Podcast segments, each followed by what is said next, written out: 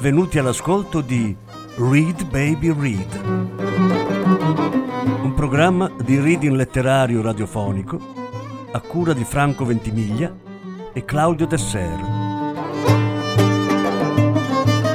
Voce Franco Ventimiglia. Regia Claudio Desser.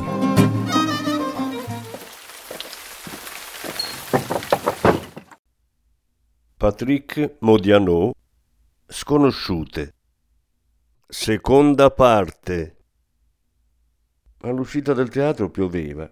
Siamo salite, Mirei Maximo Fedio, sull'automobile di uno dei suoi amici. Dovevamo incontrarci al ristorante con altri loro amici e questa Pascal ci ha raggiunti molto più tardi.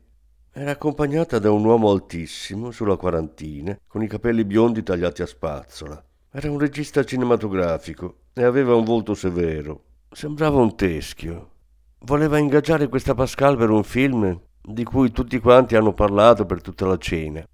Il regista raccontava la storia. Io non ci capivo granché. Utilizzava parole dotte. La storia di alcune coppie che si riunivano in una casa in Portogallo, poi in uno chalet di montagna e in un castello di Borgogna. Le donne tutte belle, diceva il regista, gli uomini tutti intelligenti, e mano a mano le coppie si scambiavano, creando, a sentir lui, come figure geometriche nello spazio. Io ero seduta accanto a Mireille Maximoff e anche lei aveva l'aria di non capire un granché di quel che diceva il regista, ma tutti lo ascoltavano con grande rispetto. Poi hanno deciso di andare a bere un bicchiere da qualche parte, ma erano sempre gli stessi posti, il Nuage, la Malène.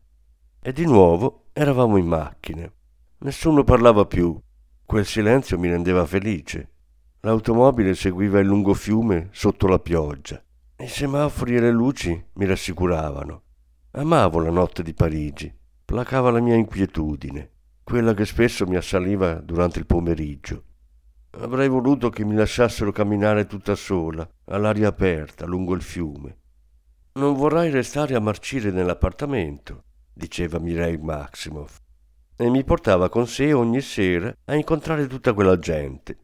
Ci ritrovavamo in loro compagnia tardissimo e io faticavo a tenere gli occhi aperti. Un frastuono di chiacchiere, ristoranti dai buffi arredi, cantine coi soffitti a volta e tavolini su cui cenavamo a lume di candela. In altri locali mangiavamo grigliate cotte su uno spiedo davanti a un grande caminetto. Candelabri, specchi molati, travi a vista, nelle serate miti, le serate dell'estate indiana, come dicevano loro, si sedevano ai tavolini disposti sul marciapiede. Eravamo stretti gli uni agli altri. E poi le stesse strade, Bernard Palissy, Saint-Benoît, di cui Mireille Maximoff dava il nome ai tassisti. Lo accompagnavo a casa dei suoi amici. La domenica sera andavamo in un atelier vicino al parco Montsouris. Mangiavamo piatti brasiliani sempre una decina di persone, e musica brasiliana mentre parlavano. Io non dicevo niente, restavo in disparte. Spesso abbandonavo queste serate per fare un giro nel quartiere. Me ne andavo senza attirare l'attenzione di nessuno. Mi faceva bene respirare all'aria aperta e camminare da sola, di notte. Avevo lasciato Lione, ero appena scappata da una stanza in cui la gente parlava troppo forte, gente che io non conoscevo e la mia vita sarebbe stata una fuga senza fine. Ero certa che la mia strada avrebbe incrociato quella di un'altra persona, con i miei stessi pensieri, all'altro capo di Parigi. Una domenica sera non sono ritornata all'atelier del parco Montsouris. Ai piedi del palazzo ho udito ancora la musica brasiliana e il frastuono di chiacchiere. Ho camminato fino all'appartamento di Guy Vinese attraversando Parigi. Non avevo più paura di niente, e meno che mai del futuro. I viali e le strade che si aprivano davanti a me erano vuoti e le luci più brillanti del solito. Il vento faceva stormire le foglie, eppure non avevo bevuto. Quando sono entrata nell'appartamento, Mirai Maximoff era già lì, preoccupata. Mi ha chiesto perché me ne fossi andata così all'improvviso da casa dei suoi amici. Le ho detto che non mi sentivo troppo bene e avevo voglia di camminare. E poi tutta quella gente mi intimidiva. Erano più vecchi e più intelligenti di me. Io non mi sentivo al mio posto in mezzo a loro. E poi il mio posto dov'era esattamente? Non lo avevo ancora trovato. Mi ha accarezzato la testa come avrebbe fatto una sorella maggiore. Ma tutte le mie confidenze lei non le prendeva sul serio. Ha finito per dirmi mi sa che ti manca una rotella.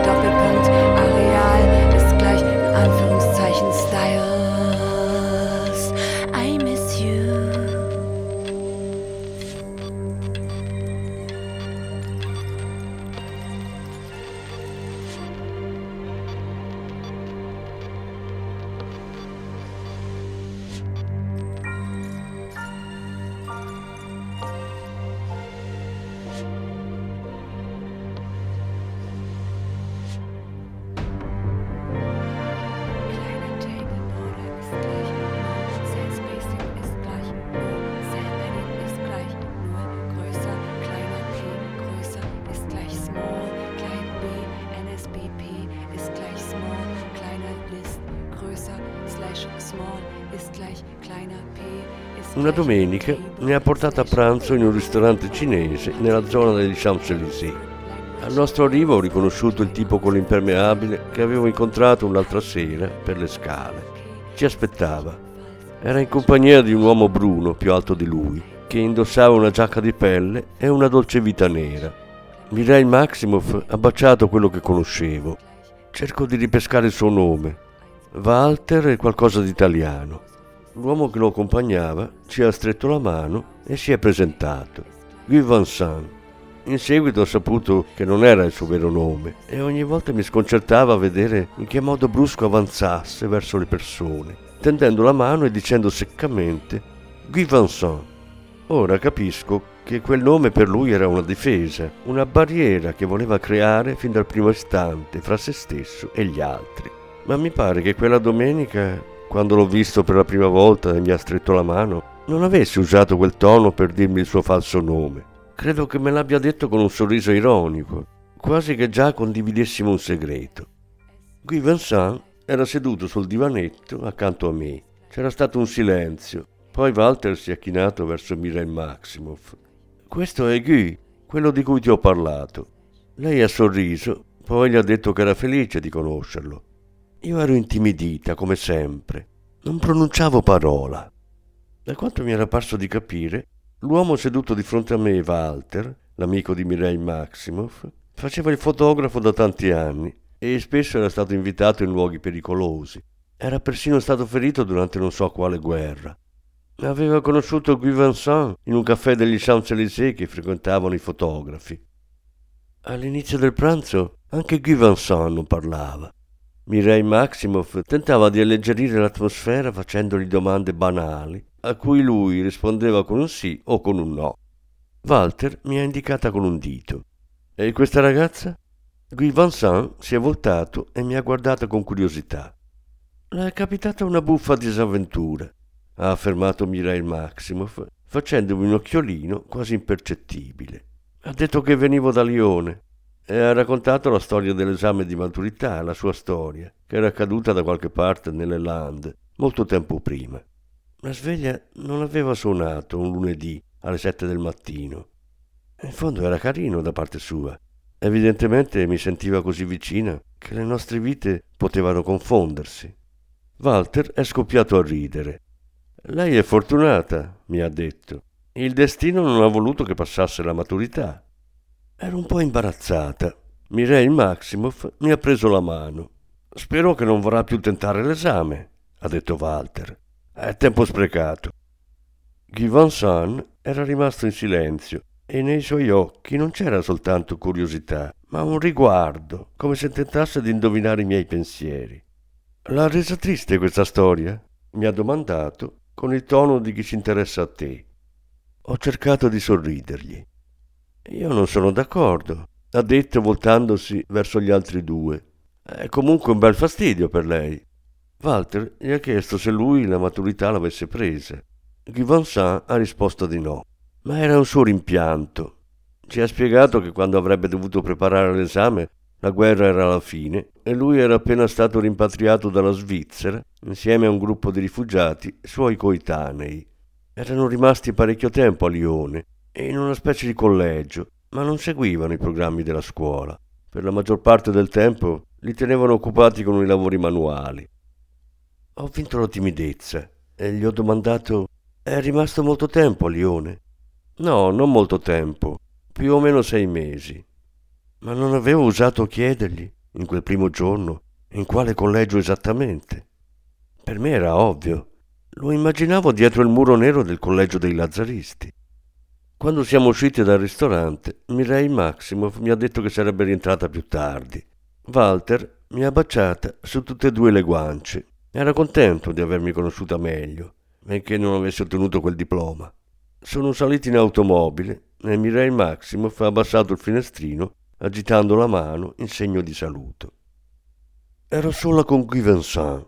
Mi ha chiesto se abitavo nel quartiere e gli ho detto che stavo vicino al Trocadero, ma conoscevo male Parigi e ancora non riuscivo a rendermi conto delle distanze. Camminerò per un tratto insieme a lei. Se si sente stanca, prenderemo il metro all'Etoile. Allora ho avuto la sensazione di aver fatto un incontro, come quello che attendevo fin dal mio arrivo a Parigi. La frase che lui mi ha detto in quel momento mi è rimasta così nitida nella memoria che sento ancora, dopo tutti questi anni, il suono della sua voce. L'altro giorno passeggiavo vicino al porto, in questo paese in cui non mi accade spesso di poter parlare in francese con qualcuno. Ero persa nei miei pensieri e di nuovo ho sentito dire con accento parigino se si sente stanca, prenderemo il metro all'Etoile. Mi sono voltata. Certo, non c'era nessuno. Quella domenica pomeriggio camminavamo in mezzo alla folla di gente che andava a passeggio sul lato destro degli Champs-Élysées. Sole. I tavolini dei caffè traboccavano sul marciapiede. Ancora una bella giornata d'estate indiana. Come dicevano gli altri, la sera alla Malène, ma fino a quando sarebbe durata? Eravamo arrivati all'Etoile. Si sente stanca? mi ha domandato Guy Vincent. No, non mi sentivo stanca. Se ne ha voglia, gli ho detto, potremo andare a passeggio al Bois de Boulogne. Alla Port Dauphine abbiamo preso la strada dei laghetti. Ero io a guidarlo. Ha l'aria di conoscerlo bene il Bois. Era vero, ero andata tante volte lì a camminare al pomeriggio. Non potevo rimanere sola nella loggia di Guivinese. Allora scappavo, come facevo la sera, da casa degli amici di Mireille Maximoff. E ogni volta provavo il medesimo piacere a scomparire senza attirare la loro attenzione, a seminarli. Ci eravamo seduti su una panchina, davanti ai laghi. Gli ho chiesto se qualche volta veniva a passeggio qui. No, da un'eternità. Aveva dieci o quindici anni più di me, certamente aveva una professione. Mi guardava come prima al ristorante, con quell'espressione attenta, quasi preoccupata. Tutto sommato anche lui non sapeva tanto bene come regolarsi con me. Mi ha chiesto quanti anni avevo. Avrei voluto invecchiarmi, ma era meglio dire la verità. Comunque ho aggiunto un anno. Diciannove. Mi è parso sorpreso. Mi dava un po' più di vent'anni. Lungo il vialetto davanti a noi passavano delle famiglie, i bambini sempre al traino. Voci li chiamavano per nome, voci lamentose, autoritarie, e si perdevano via via in lontananza. Qualcuno ha gridato a più riprese Guy e io mi sono ricordata che anche lui si chiamava Guy, ma non aveva battuto ciglio. Ancora non sapevo che quel nome non era veramente il suo. In realtà, gli ho detto con voce incerta, sto cercando un lavoro. E molto in fretta, così in fretta che le parole si accavallavano, gli ho confessato una parte della verità. Venivo da Lione, al momento ero ospite di Mireille Maximoff e cercavo lavoro a Parigi. E i suoi genitori cosa dicono di tutto questo? Questa domanda mi ha messo in imbarazzo. Al momento di lasciare Lione non avevo avuto un solo pensiero per i miei genitori. Non era indifferenza la mia, ma ormai da molto tempo mi stavo allontanando da loro. Eppure facevano parte dei miei progetti per il futuro. Quando la mia vita avesse preso un corso più preciso e mi fossi liberata da quella sensazione di incertezza che provavo ogni mattina. Un giorno tutto sarebbe divenuto chiaro e solido nella mia vita. Allora sarei stata felice di ritrovarli. Non possono fare più molto per me, gli ho detto. Abbiamo camminato ancora nei vialetti, dalla parte del Precatlan. C'era sempre meno gente e i vialetti diventavano sentieri nel bosco. È stato lui a dirmi che era meglio tornare indietro, altrimenti rischiavamo di perderci. Gli ho chiesto qual era il suo mestiere. Niente di interessante, viaggi d'affari tra la Francia e la Svizzera. Insieme ad altri soci si occupava più o meno di un'agenzia a Parigi. Un lavoro banale di quelli che annoiano la gente quando se ne parla. Allora non ho insistito. A fine pomeriggio ci siamo ritrovati in una delle sale da tè del Bois de Boulogne. I tavolini erano occupati dalle stesse famiglie che poco prima passeggiavano sul vialetto in riva ai laghi. Ad altri tavoli, alcune donne di una certa età parlavano a voce molto alta. Lui si guardava intorno. Mi sono chiesta se fosse la prima volta in vita sua che entrava in un posto del genere, come me. È buffo, mi ha detto. Qui le donne indossano capote di astracan. Sempre quell'aria pacata, pensosa. In seguito, ogni volta che ci trovavamo in un luogo pubblico, avevo l'impressione che si sentisse a disagio, come se non avesse niente in comune con nessuno. Uno straniero che non conosce la lingua del paese e tema ad ogni istante che qualcuno gli rivolga la parola. Ma faceva buon viso a cattivo gioco, manteneva la calma.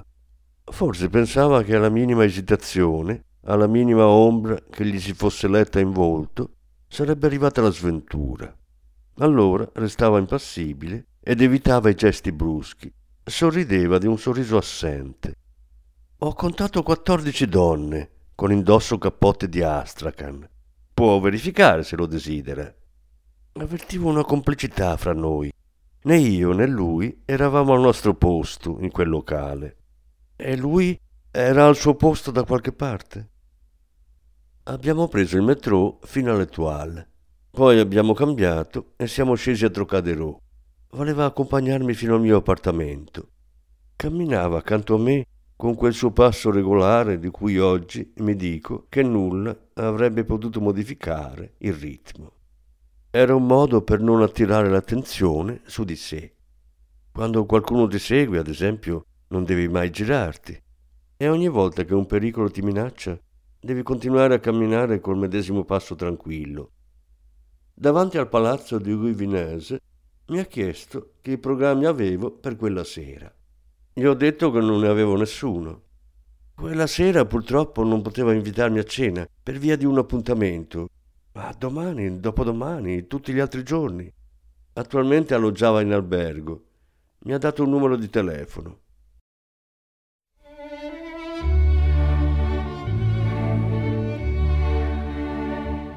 à Paris, dans chaque faubourg.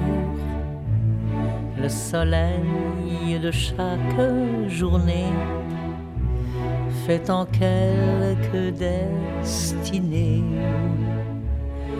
éclore un rêve d'amour. Parmi la foule, un amour se pose sur une âme de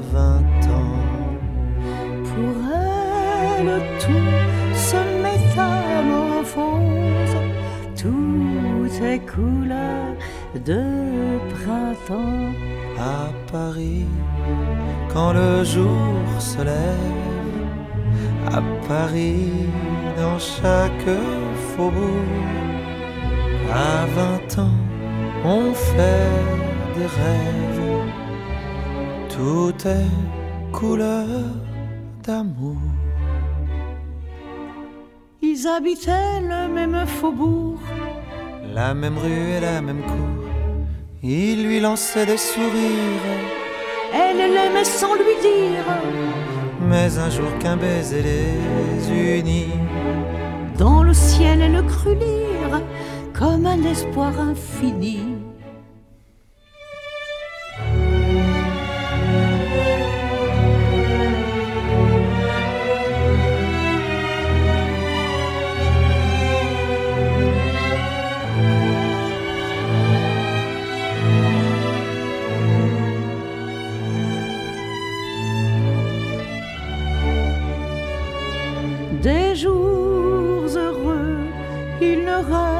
Trace. Tout est couleur de la nuit.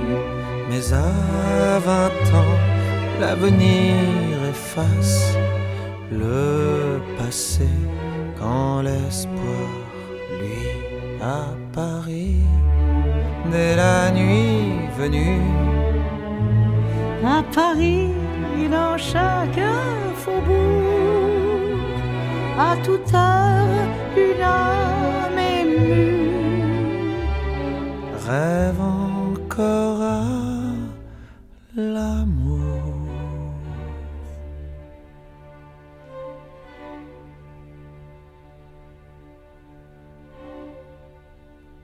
L'ho chiamato l'indomani, nel tardo pomeriggio.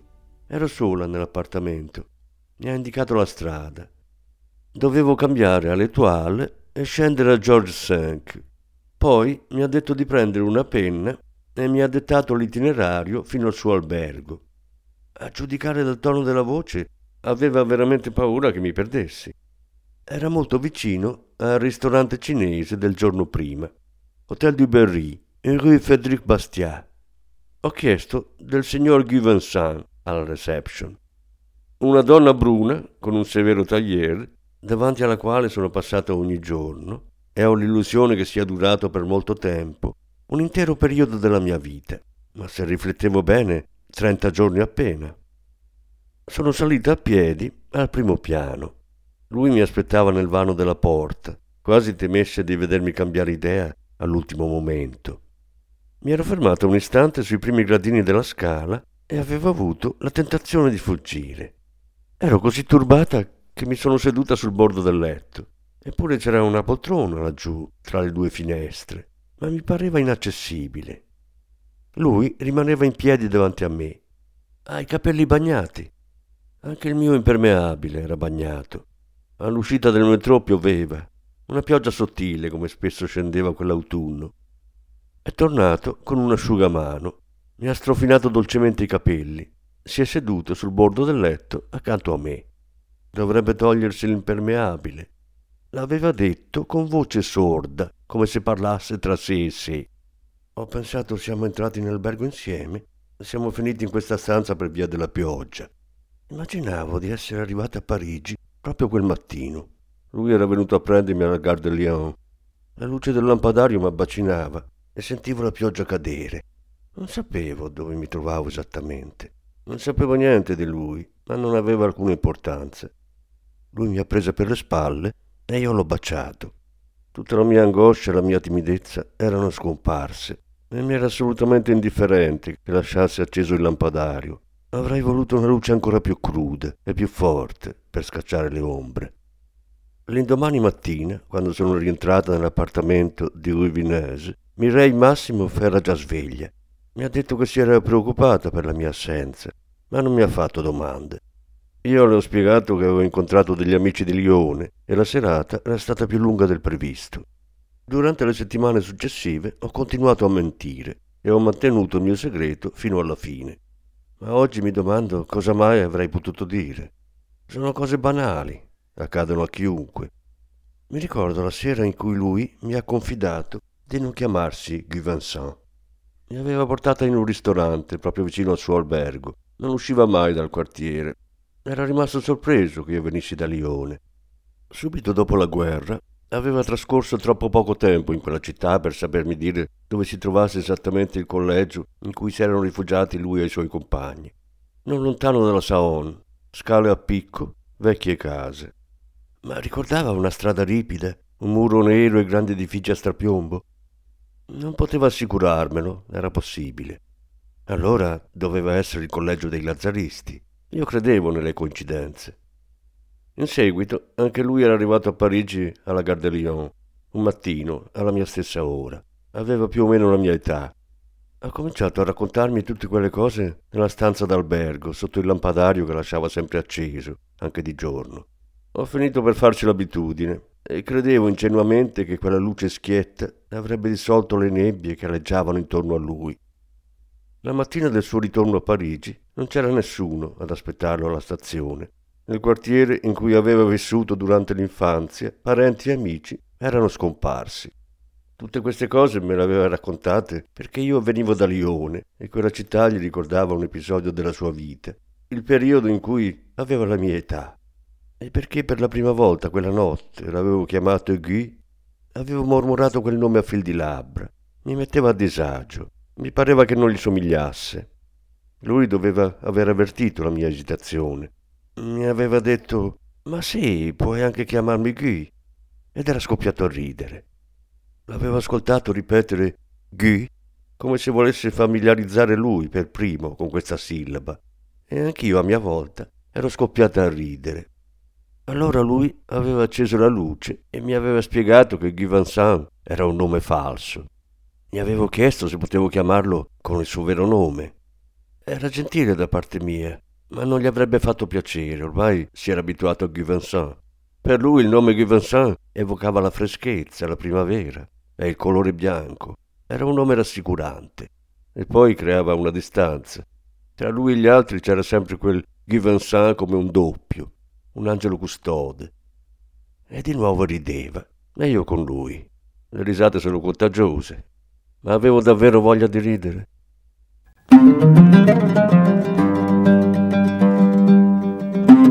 Avete ascoltato Read Baby Read, un programma di reading letterario radiofonico a cura di Franco Ventimiglia e Claudio Tesser. Grazie per l'ascolto, alla prossima settimana. La successiva parte sarà trasmessa la prossima settimana. Thank you.